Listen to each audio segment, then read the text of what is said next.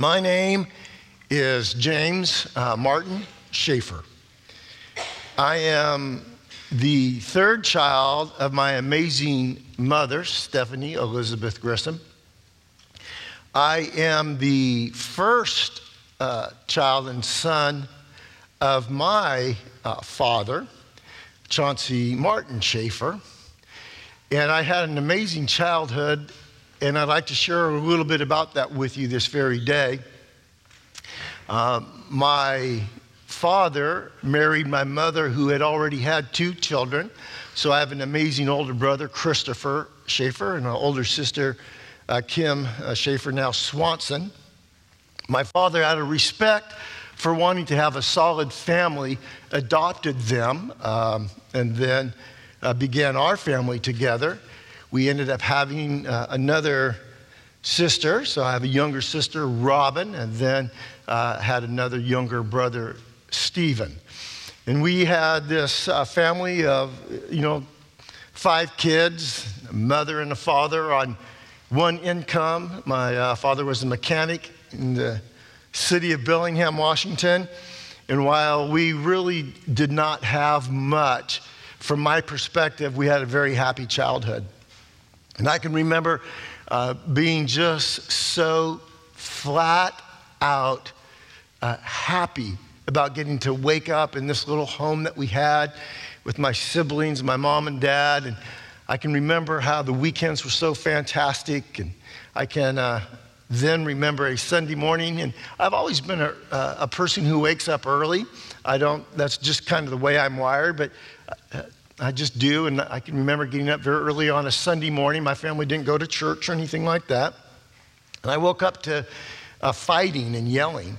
And so I walked into the kitchen, at which time I saw my uh, father, my mother, in a very heated um, argument, debate, and, and fight. They looked at me, and I can remember these words all too well. My mom said, It's over. And I really wasn't sure what that meant. I think I, I kind of did. I was only six years old at the time. Um, and I never, never knew about divorce, but I, I could kind of sense that's what she meant. And then my father said, Fine, I'm leaving. And then he looked at me and he said, uh, Will you come with me?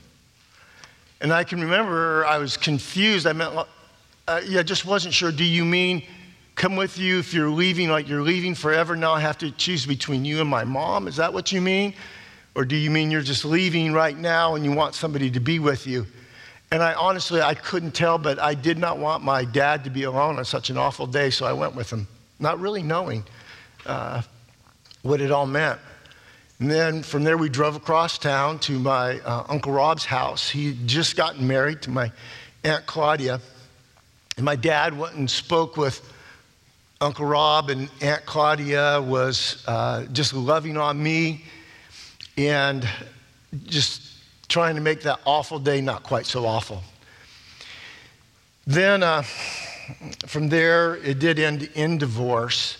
And I can remember coming back uh, to the house, and it was just never the same. I hope, hope, some of you know what I mean, some of you hopefully don't know what I mean. But you come back, and, and it's not the same. And there was a great loss in my life that day. And the loss was a sense of assurance and security of a home life. And when you're six years old, you really don't want that taken away from you. Uh, and, but that's, that's what happened. And then I can remember from that point on, we would spend uh, some of the weekends with my dad, who now lived across town at 26, 10 and a half Elm Street, a little tiny house. And um, we'd go over there and, and we used to get to see him uh, during the weekends. And it was just hard. And I can remember on uh, one Saturday morning, my younger sister Robin and I, so at this time, Robin's five and I'm seven. We get up on a Saturday morning and we decide to walk from Elm Street down to what's called the Guide Meridian, the Guide, not too far from where we lived. Um, and we would go into the Fountain Pharmacy and I'd look at toys and she'd look at trinkets. And somehow that was just like a, that was a fun thing for us to get to do. And then on the way back, um, and again, I call my sister Robin because I don't want to embellish this in any way. I want to be as accurate as possible. But a five year old and a seven year old should not be leaving by themselves to go cross busy streets called the guide, right? And shopping and wandering. On our way back, as the Lord is my witness, and this is what happened, we're crossing a street, and a very tall man, I know he must have been, my father is about five foot ten. This guy was a big head and shoulders taller than me. So this guy was in his six six or something like that, big man, said, Hey kids, come over here. And so we're just finishing crossing the street, which is scary enough, and somehow we went to him. And as we went to this tall stranger, I remember he knelt down and we just walked right up to him. And he said, he looked at me and he said, Do you believe God loves you? And I remember, I don't, you know, I don't know how to explain this uh, to pull you into how it happened for me, but it would be almost like if you could take a giant remote and put life on pause and everything just kind of stopped. And here's this you know how Miguel would get down on a knee like this a lot of times when you'd lead and share? And, and here's this big man like that on his knee looking at you, and he's just, and he said, Do you believe God loves you? And I had never even talked about God with anyone to that point in my life, much less had somebody ask me what I thought or how I felt. And so I just kind of, it was just a pause. I remember looking over at my sister to see what she thought. And I mean, she was so disengaged. I mean, this poor little five year old, she's just like, you know, bouncing around, like, can we go to the candy store now thing? And so I looked back at him at the man, and he's still looking at me, eyeball to eyeball. And I, I thought about it, and I said, Yes, I do believe God does love me. And it was such a cool thing for this little seven year old to have somebody ask me that question and to process it, and it just made sense. So I thought that'd be done. I'd be out of there and get on to the candy store with my sister. And then he asked me another question. He said, do you believe he would forgive you for anything you've ever done wrong?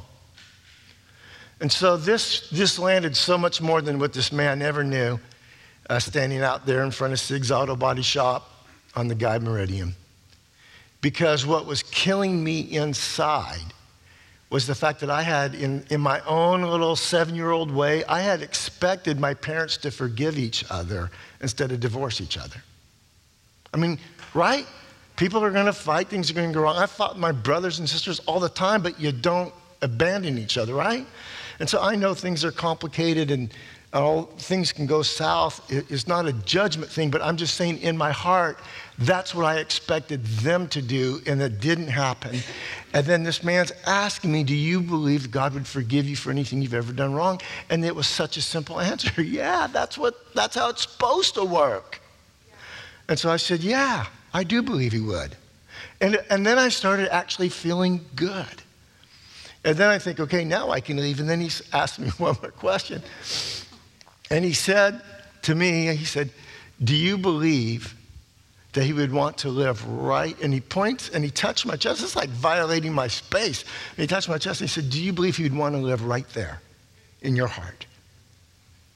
And so I just didn't answer. I, it was so much for me to process that I didn't know how to answer that. And so uh, my sister and I moved on. We started walking back. And then I, all of a sudden I can remember that I felt like, you know what? I really do want God to live in my heart. And so I just went all seven year old in. I did. For this little seven year old, I, said, I just said it. I said, Jesus, I want you to come and live in my heart. And I can tell you that there was a shift that took place. I could almost hear the cars starting to go up and down the guide again. I could almost hear people running in and out of the stores all over again. But I was different that day. I was connected to a God who loved me, and I was good. That literally happened. Yeah, and uh, And it was such an amazing catch you off guard thing that even as I was preparing to share that this morning, I called my sister Robin. So we're talking 50 years later. I called her last week and I said, Robin, do you remember this particular day? She said, No, I can remember going to the, the pharmacy because we would do that. I can remember crossing the guide and being unsupervised, of which we never should have been. And, and so we talked like that. She said, But I don't remember that day. And I said, Yeah, well, it really did change the course of my life. And she said, Marty, don't you find it fascinating that you were the first one in our family that became a believer and you went into the ministry? And she said, And I was there that day. I don't remember, but I was the second one in our family that became a believer too. She said, I really do believe something just happened that day. Isn't that amazing? And so I was so uh, touched by being encouraged by uh, talking about it with Robin. But what I want to say happened back then, now as a seven year old, is that I went back to my house and I didn't tell anybody. My parents were not uh, supportive at that time. They just had no place for God. So there, there wasn't a natural context to have a conversation about Him, right? And so I just didn't tell anyone. And to be quite frankly, I felt kind of stupid because I started thinking it through that I just said that I really do believe that a God who I've never seen before and I can't see loves me. I believe that even though you see all these churches, all these beautiful cathedrals, that He wants to live in your heart and He forgives you repeatedly. When I started thinking it through, I actually thought, what a stupid thing that I believed in. I honestly, we would watch the Peanuts things, the Charlie Brown. Do you remember the one on Halloween and they had the great pumpkin and Linus would be there in the pumpkin patch, really believing that the great pumpkin would come and each year it'd be like, Linus, you're so stupid for believing that. I felt that way. I honestly did. So I just didn't tell anyone. And um, it's fascinating to me that later on in my life, I came to a point of learning a little bit more around the depth of what it meant to have God love me. And then a little bit later on in my life, I learned at a very deep level uh, that for Him to forgive me for anything cost Him everything, right? And things started sinking in. And so then I started thinking, I don't care if this is stupid or not, I'm going to start leaning into it. I'm going to lean into it because I can trust in that because the rest of the stuff that goes on in the world is not quite so secure. The assurances really aren't there. So if I'm going to go down, I'm going to go down with this beautiful God who loves me, who finds it in his heart every day. It's just natural for him to forgive me. And out of all the places he wants to live, friends, what did he bust out of, you know, after he was raised from the dead. He busted out of that temple. Why? Because he wanted to live right here in the human heart. That's where he's always wanted to be. So now I'm, I'm starting to really appreciate uh, this position that I'm in with the Lord such, so much more. And what I wanted to do today was to acknowledge that when we talk about the Lord with other people, we often feel stupid. It often feels awkward. And so a lot of times that keeps us from having very meaningful conversations. And I'd love to be able to acknowledge today that it is awkward. It is awkward. There's a lot of things that are awkward. My uh, stepdad, and I just love the guy so much, when he had the sex talk with me, can I tell you, it was awkward. but I'm glad he had it, uh, right? There's stuff that's going to be awkward lean into it and have conversation about it. And some of us need to raise our hands every now and then and just say, I don't get this. This is not making sense to me. Can we talk about this and have a conversation? And so the awkwardness is something that we, as believers, should be running the show on in terms of, okay, we're good at being awkward. We've got this. God's invisible, can't be seen. He forgives repeatedly. He loves us and lives in us. Yeah, that's awkward. Let's talk about it. That's the place. We're the experts on this subject. And that's what I want to show you today. So I still feel a little bit nervous. I felt compelled to speak this, uh, on this topic today. And so uh, Wes, the Wongs were at our house in our life group, and I said, Yeah, I'm, I'm speaking next week. And before he even knew what I was speaking on, he was talking about sharing his uh, testimony. And he said, Why is it that it's always so awkward to tell people about the Lord? I'd already written the subject uh, and the outline of the message, and I just want to show you what my uh, sermon title was, and it's up here. But evangelism, why is it so awkward?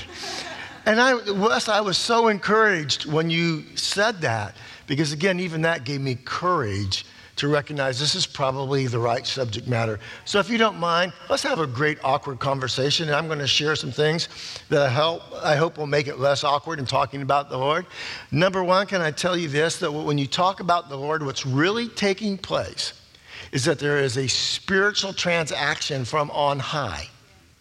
That the Spirit of the living God is moving in our lives. That's the transaction to give human physical words to an expression for which there's no human comparison. That's awkward. But that's what's happening. God, Spirit, moves in us. We speak with words that solidify the truth of the Spirit. That's evangelism. Are you with me? And then from God's perspective, it's good news. He says, I have some good news to share with you and it's good. But the way that I'm going to approach it is I'm going to, it's going to be a spiritual good. It's forever good. And it's going to be hard to be able to share that in human terms. So lean into me and I'll give you the words at the right time. So that's how it really works. So, what we're now going to be doing with evangelism is we're going to acknowledge that it's good news. We're going to acknowledge these simple truths that part of that good news Friends, this is responding to this question Does God really love me?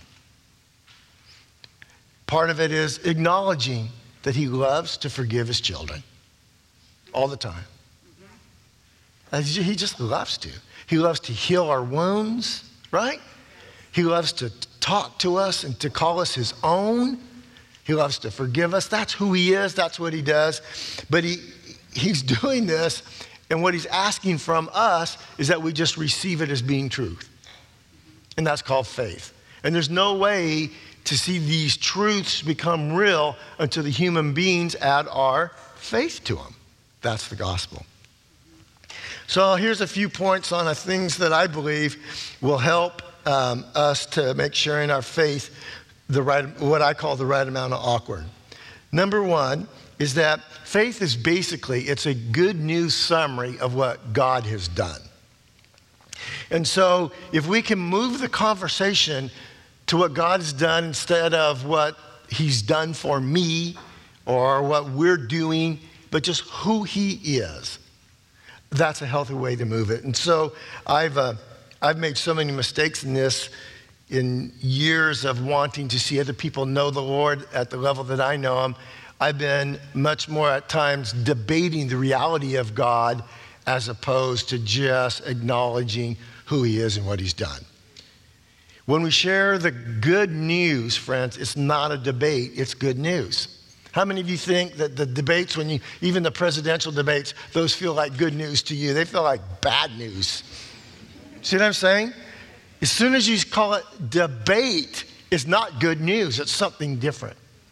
And so I love the fact that with the Lord, it's, a, it's an invitation, what I call, to a collaborative conversation. He actually wants to hear from us, He wants to know where we're at. He wants us to figure it out together. He wants to be able to see good news as the beginning point of a forever relationship with somebody he's made in his own image. And so that's good news. So I have a suggestion here. When, if you want to move it out of a debate, just ask a question. And then genuinely, and I mean genuinely, seek to understand what that person believes about the, the question you asked. If they're seeking the Lord, then you get to do it together. If they're not seeking, it's going to move into a debate, and that's okay. I just haven't found debates being good news yet. So ask a question, then genuinely just seek, and then maybe you'll get another opportunity to seek Him together. But that's the beauty of a, a conversation versus a debate. Number two on this is it's, it's not a way to grow religious institutions, but to see people set free from control. A lot of times when we share with people about the message of Jesus, the good news, it's almost what we're really trying to do is to get them to come to our events, join our churches, contribute to our causes. This is we should, be going, instead of like amen, we should be going, ouch. But we do that, and, and it, it's understandable because those institutions and those things have been beneficial to us, right? So we want to kind of like impute that on other people. But that's not really what it's about. The good news is about helping another person understand they don't have to be controlled by institutions. They don't have to be controlled by their past. They don't have to be controlled by their current situations. They can be set free as a child of the Most High God. That's good news, right? And so, even if we had the ultimate church, we had the ultimate opportunities and areas of ministry, it pales in comparison to what the Lord can do for us. So, it's about being rightly connected with the Lord. It's not an attempt to prove the existence of God but to share our personal convictions about Him.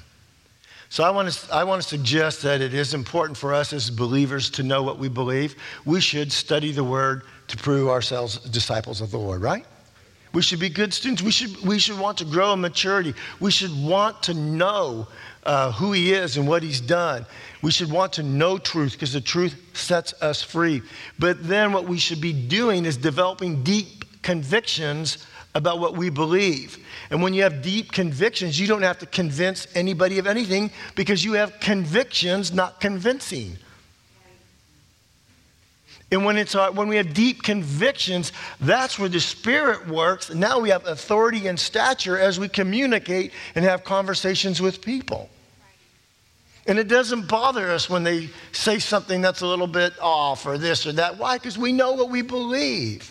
We have deep convictions. I'm not offended if they're starting some other place over here. Could you imagine this little seven year old understanding what I barely did about the Lord coming in and trying to have a debate with some high priest somewhere? I mean, it's, it's just, that would just be awkward.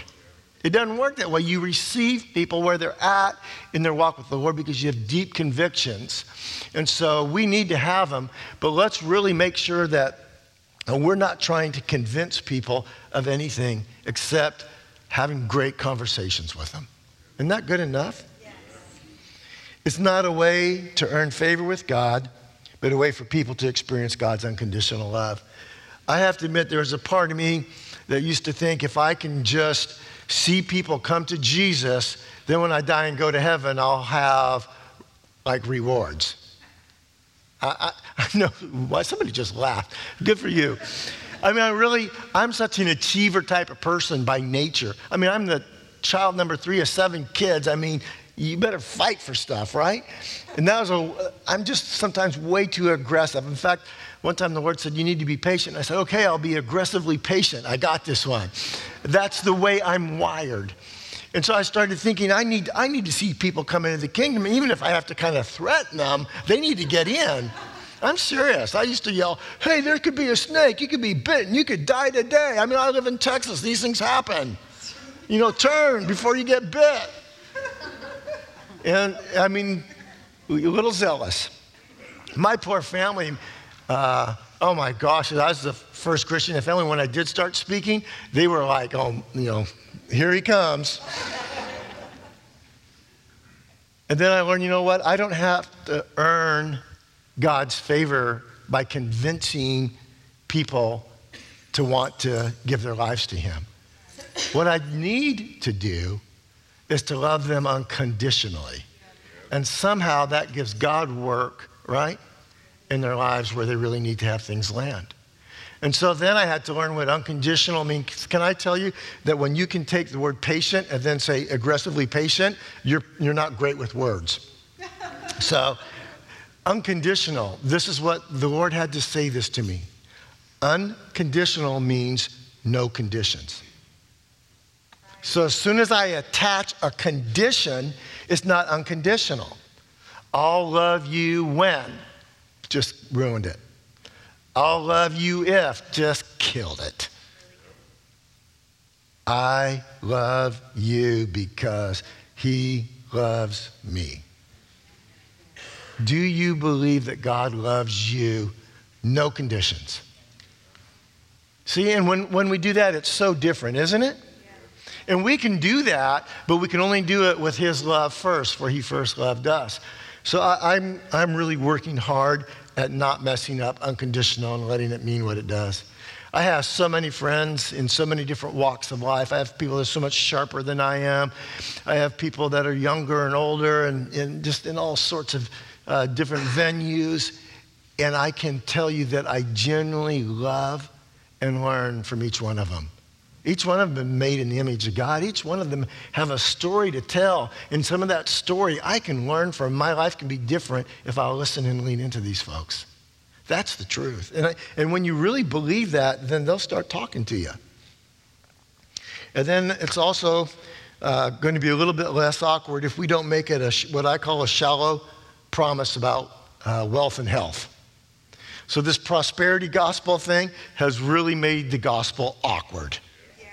It really has. The name it and claim it, because number one, it doesn't work, and number two, that's not God's promise. Right, So let's think for just one moment the way that Jesus recruited people. Now, not the way we think he recruited people. Let's go back the way when he walked on planet Earth and he walked up to people and said, Hey, Peter, I got a really good idea. Leave your fishing business behind and come follow me. Hey, James and John, why don't you do the same? Hey, Matthew, quit collecting taxes, man. That's just your occupation. Give it all up. Come follow me. Are you with me? This doesn't seem like name it, claim it. And so people follow that kind of concept. It doesn't work, and they know it's shallow. And so let's move away from that and let's just acknowledge that God's promise is huge. God's promise isn't about just making us tolerable during our time on earth, it's allowing the kingdom of God to open up and change us forever. That's what it, that's his promise. And so that's the way that I like for us to be able to see that we have some conversations. And if we're going to walk in this forever kingdom, I would like to be the first to raise my hand and say, Guess what, Lord? I need you. And I need you to bring forever people in my life. And when I have that, I think we're going to go somewhere. And if I don't have that, not so good. It's just that simple. And so that's how we can make it a little bit less uh, cumbersome. And so uh, I, you know, I don't want to downplay the fact that He can bring uh, health or wealth to us. I'm praying for that. In fact, uh, I actually prayed this morning, and I'm being a little vulnerable here, but I prayed, Lord, would you increase my metabolism? Uh, this just made sense to me because He knows I like to eat. So I, am just telling, and Marcy, there's these homemade biscuits, and I jumped on them today. Like, I mean, I ate them like little pills. And so, and I'm not going to be totally sloppy. I'm going to do my part. I'm going to eat right. I'm going to exercise. I'm going to do these things. But if he increased my, tab, my metabolism, that would really help me, right? So I'm still willing to do my part. But I, I want his help because I need them. If it doesn't work, I'm, then I'll tighten it up and eat less and work harder. But I'm at least give them a shot. I know. I want my wife's health to be at the top of her game. She's had a tough couple of years in some areas. And so I'm praying, Lord, it would be so sweet if you would just love her on her that way. Just love on her that way. If you don't, the good news is, because I've been married to her for 37 years, she's not going to love you any less or love you any differently, but it would make it easier on all of us as a family, right? So, Lord, if that, if that can help, do it. If not, we're still going to lean into you and love on you. But I'm not going to make the gospel so shallow that I'm telling you that my love's conditioned upon you treating me the way I want to be treated. Right? All right. Let's go to the second point. And this, this is the point where Scripture is going to tell us uh, how it is that we are the ones that are actually required to do this um, gospel. And so it's found in Acts 1 8. And so, Acts 1 8, we know that. We've heard these verses before. So, if you remember, the uh, Lord has uh, been crucified. He's been raised from the dead. He's appeared to people. He's told the apostles to wait upon him, and he's going to come and he's going to meet them in Jerusalem, and then he's going to set their course. They're there waiting, and when he shows up, it's interesting if you read the whole thing. The first question they ask him is, When are you going to set all this stuff right? That's the question they ask him if you read it. And he, he starts off in, in verse uh, 7 by saying, That's not the point. Then he gets to verse 8 and he says, But you will receive power when the Holy Spirit has come upon you, and you shall be my witnesses, both in Jerusalem and in Judea and Samaria and even to the remotest part of the earth. Isn't that powerful?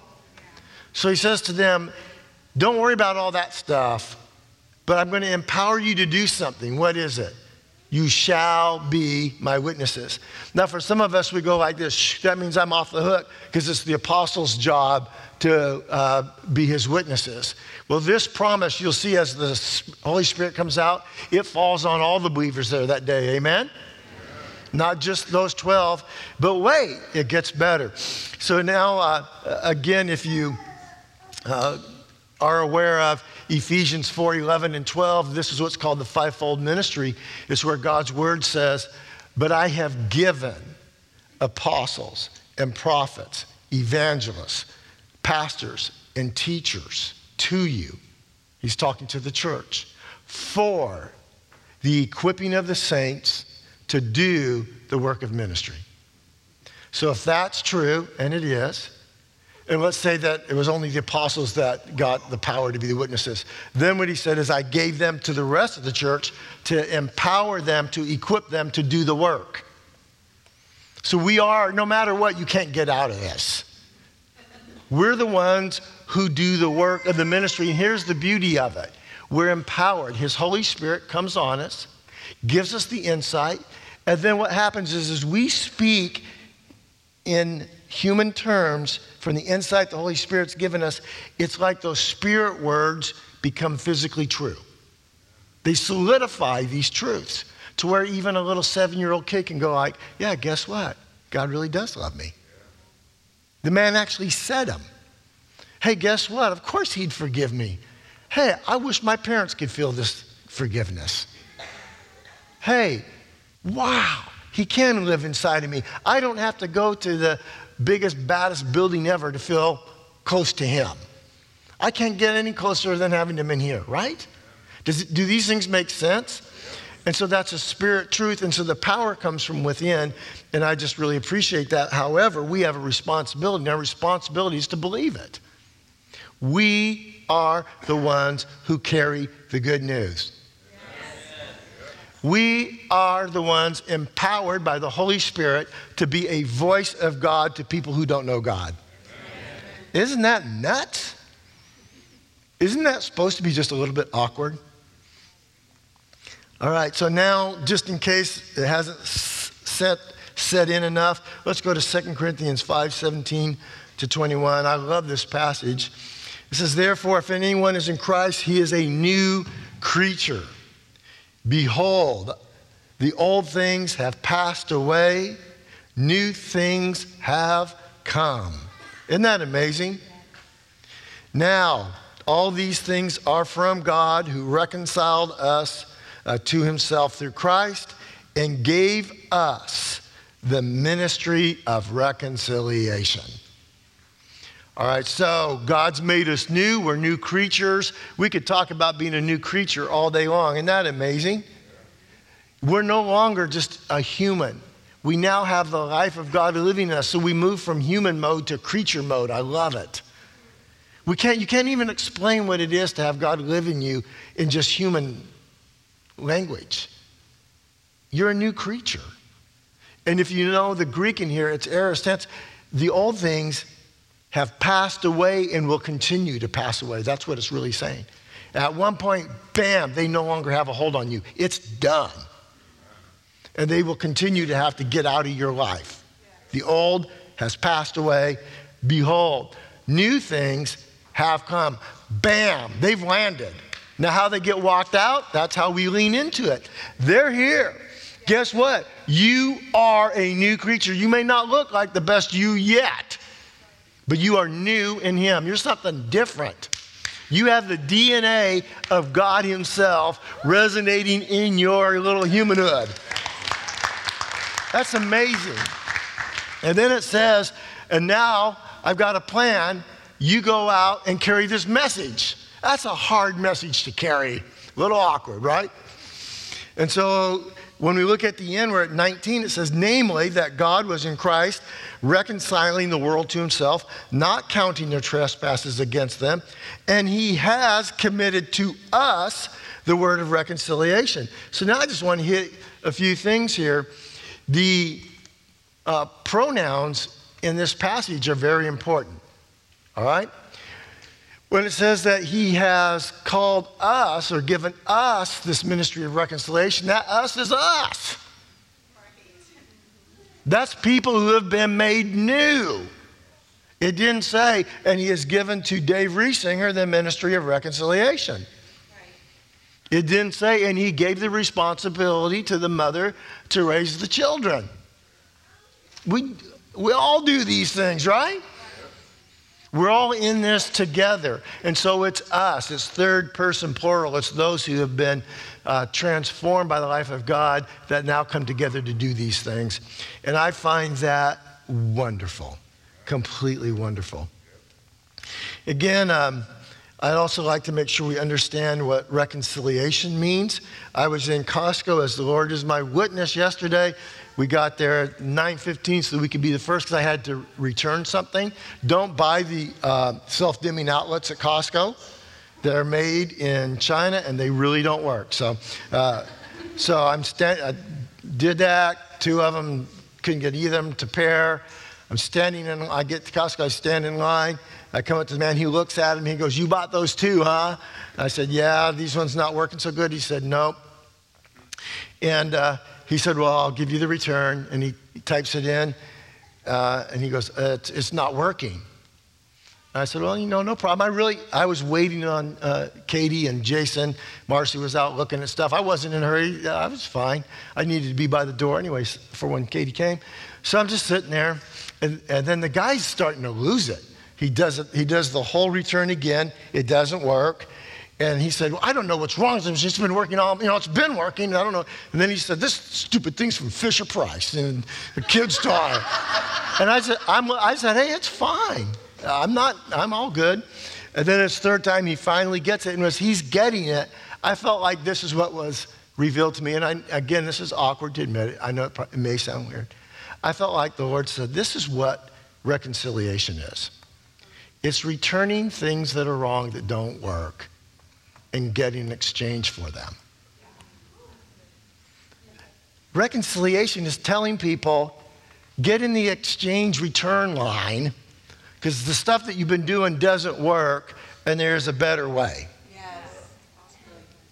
And it just landed on me. How? Thank you, Lord. I was in the wrong dumb line working with the wrong pro- I had worked like two hours trying to get those switches to work. I, I was so frustrated. I thought, I'm taking them back. I wish I would have done it from, you know, beginning. It's not that bad to stand in the return line. Aren't you glad there are, they have them? I love Costco. God has a return line. And this, is, this isn't that bad for us. We're actually the people that go, hey, people, if it doesn't work, take it back. God does returns. That's the ministry of reconciliation. Your life isn't working so good, return it. We should be breaking out of that Elvis song, Return to Sender, address unknown. Return it. I love it. So many of us, we try our best, we're doing stuff, it's hard, it's not working. Don't keep trying to stick it out with stuff that doesn't work. Get in the return line. That's our ministry. There is a Lord. He loves you. He will make all things new. All the old stuff will be dealt with by Him. It is time to move on for the thing of which you were created to, which is knowing Him. That's our ministry and it's for each of us. So God even calls us ambassadors for the return line. Slide six is that being the case, I just want you to know that God has set us up as imperfect humans to speak up, to speak out. If this is true, and it's hard to speak up sometimes, I just want you to know don't worry, we are not the object of the conversation. Sometimes I'm afraid to speak up because I think people will start judging me. It's not about me. If I've shared the conversation, it's about him. And I don't mind them judging him because he's above judge, right? It's okay. He doesn't mind that people misunderstand him. I bet one third of the stuff I've said today is probably needs help, right? But so far in my life, this is as accurate as I know how to be, and I'm sharing it from my heart. But I'm just going to share it, but I want to make it about him and who he is and what he's done. We are not the object of the conversation. If they move it to us, well, I would become a Christian if it wasn't for all the Christians I met. It's like, you know, help me understand more. What is it about Christians that have pushed you away?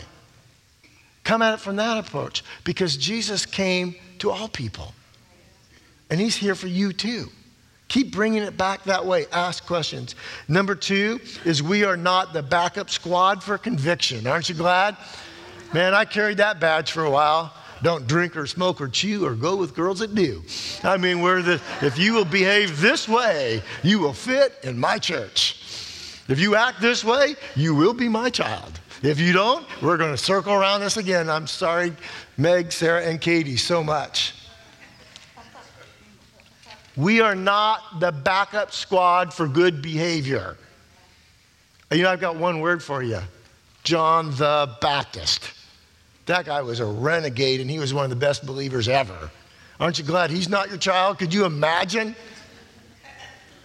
Can you see God doesn't care about behavior?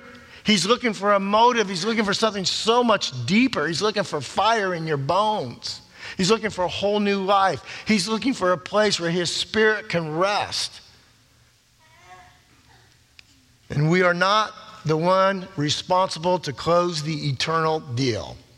It's our responsibility to share, to speak up, to pray, and be there to ask questions and answer people the best we know how. I'm there to be able to support, encourage, and love unconditionally. I'm not there to close the deal or force them to pray the prayer.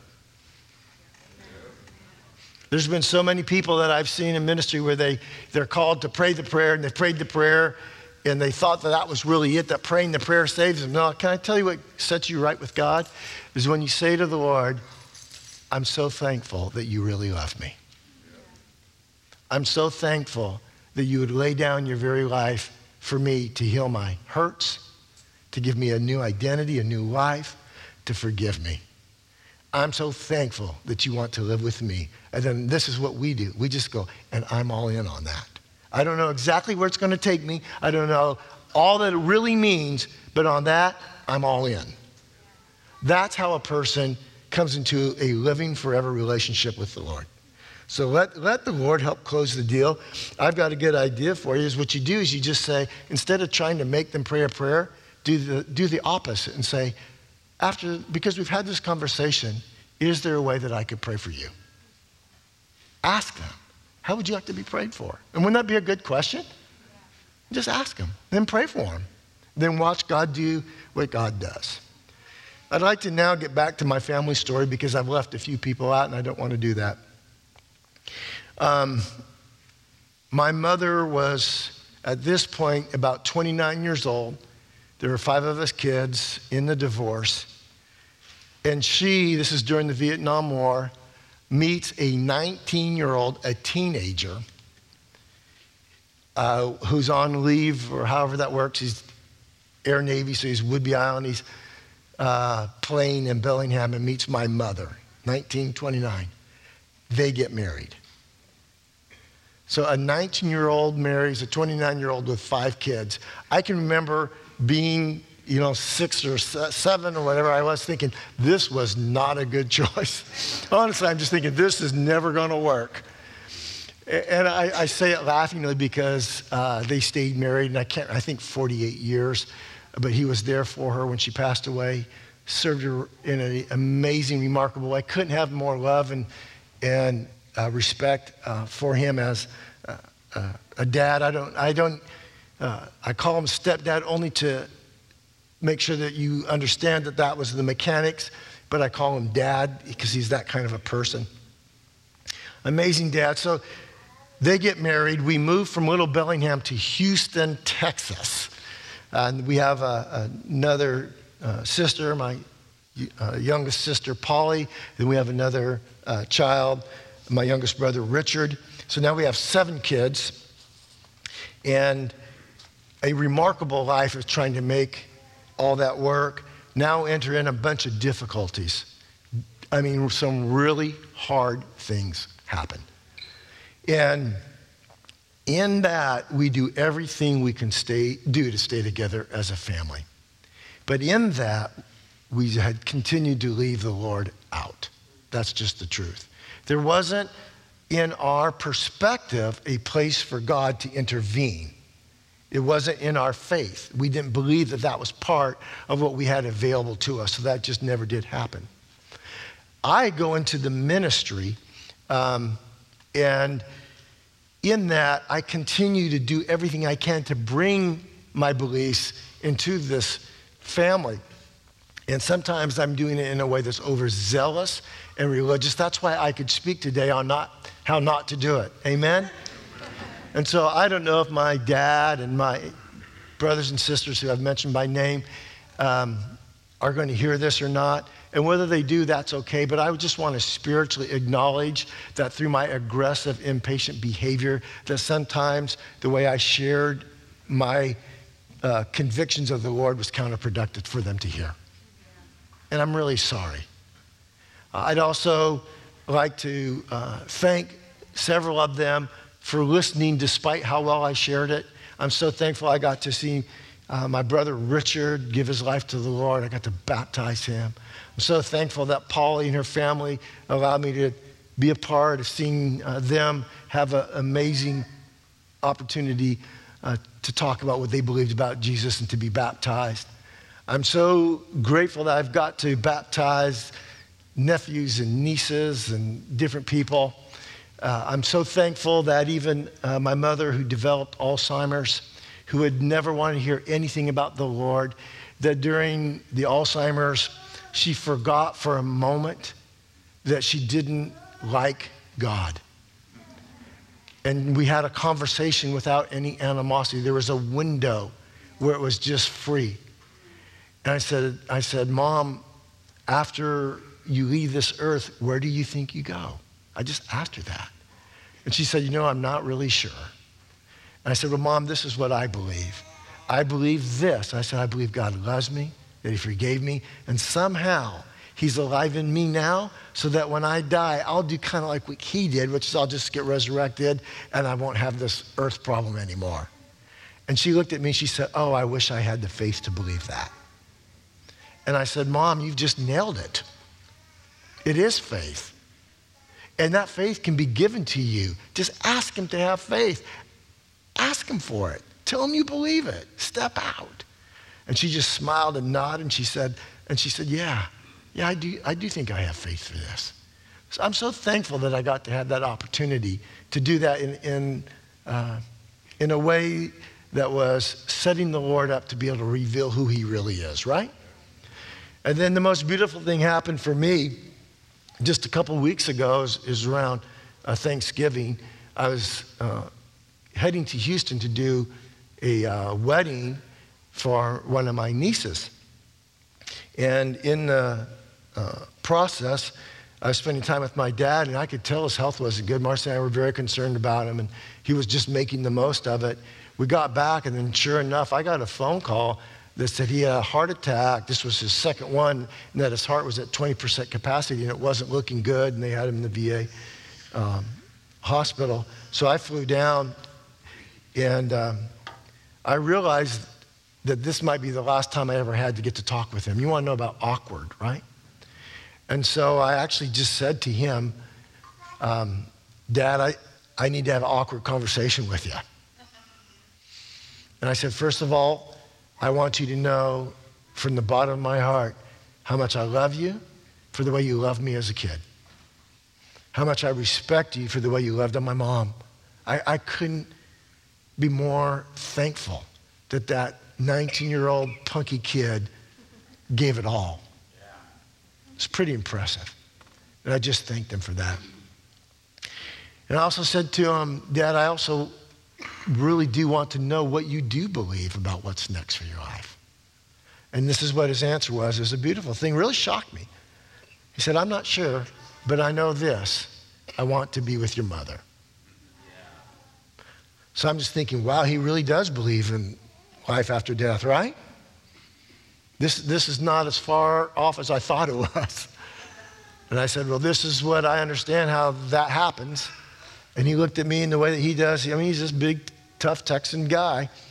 And he said, Well, you've given me something to think about, and I will reflect on this. And I said, Thanks, Dad. I'm glad. So that's where that's at right now. It's not easy having these conversations with people, but we've got to do it. Why? Because it's our ministry, it's our calling. It's God empowering. God is working all these events in different people's lives just so that we can come in and love on them unconditionally and tell the truth. That's the way it's really going down. Right now, my oldest sister, Kim, I've seen her fighting so hard uh, just to support her husband. Stan's been going through a cancer. They're a couple of years into it. I mean, I just think of this amazing sister, and I just want her so much to be able to know the strength and the help of the Lord, right? I look at my older brother, Chris, and he risked everything to go to Columbia to be with his son. He's back with his, he's just laid it down, and I just think of how God gave us his son. Would fight for us like my brother's fighting for his own son. And I just want him to know the power of the Lord, right? And that he's really doing things that God wants us to do. And to be able to have it from this perspective of having faith and being all in. That's what we're really setting people up for. And when, when you say it like that, I know it just doesn't feel so awkward. How about you? Yeah. I went and I'll conclude with this. I'm going to ask the worship team to come forward. Is that God's promise is pretty amazing. We've already talked about the promise. His promise that He's going to love us, His promise that He's going to forgive us. His promise is that He's able to come and live within us. What he's asking from us is this Will you place your faith in me? That's when it happens. And so we need to be able to have that conversation and to allow people to express their faith or, or question their faith. But we need to talk about it. And I want to make sure that when you do talk about it, that you give people what I call the disclaimer. Because when I actually, as a little seven year old, went all in with the Lord, nobody really told me how incredible it was really going to be. My life was set up to be the first one to go to college, to be successful, to get out of poverty, right? I was going to the University of Washington Graduate School for Mass Transit when I took a left turn and went to seminary instead. Disclaimer when you give your life to the Lord, it really takes you places, man. It'll, it'll just make everything different. It, it'll just, it'll change your thoughts. It'll change the things that you thought were important. It's going to change literally everything. And so be prepared. Things will become new and things will change. And I like to say, and you may feel a little awkward. That's a disclaimer. Hallelujah. Evangelism is an opportunity for us to tell the good news, to be a part of a spiritual transaction where the power of God becomes real in the life of a human being. And the things that we say and the things that we do actually solidify heaven on earth. Hey, Redeem, are you ready? Yeah. I like some of the tools that we were, we've been given. Um, I like this 21 day uh, prayer campaign. So, yeah, uh, do any of you have these little red cards? You just write the name of three people that you want to pray for that you're asking the Lord to move on. And maybe, wouldn't it be cool if when I'm in the line at Costco doing a return that I run into one of your buddies? We, I mean, that's how this stuff can work. But, but put some names down, just pray for people. And then I also love this. I, I have to admit, I've never been to Alpha because I've always been too gr- aggressive of a person. And so now, I, I, hey, people change. And so I'm so excited to be able to invite some folks to come and just have an open collective, collaborative conversation where we get to learn from each other and maybe move forward together in our walk with God. Amen? And so these cards are going to be available. I want to encourage you, as ministers of reconciliation, pray for people, take these cards, and invite somebody. Can we do it? I also wanted to uh, acknowledge uh, today that I'm so grateful to be a part of the body of Christ. And when you think of what the body of Christ is, it's not a church so much as it is human beings doing the work, the ministry that Jesus would do if he were here. And by the way, he is. He's just in us, and the work's done through us. So we're as good as it gets. Let's do this thing. Let's stand. We're going to have a uh, time to close in song. As you stand, think of those names. Just ask the Lord to show you the names of the people that you're going to be praying for. And if anybody wants to be prayed for, I'll be down here. Worship team, thank you so much for uh, leading us in worship.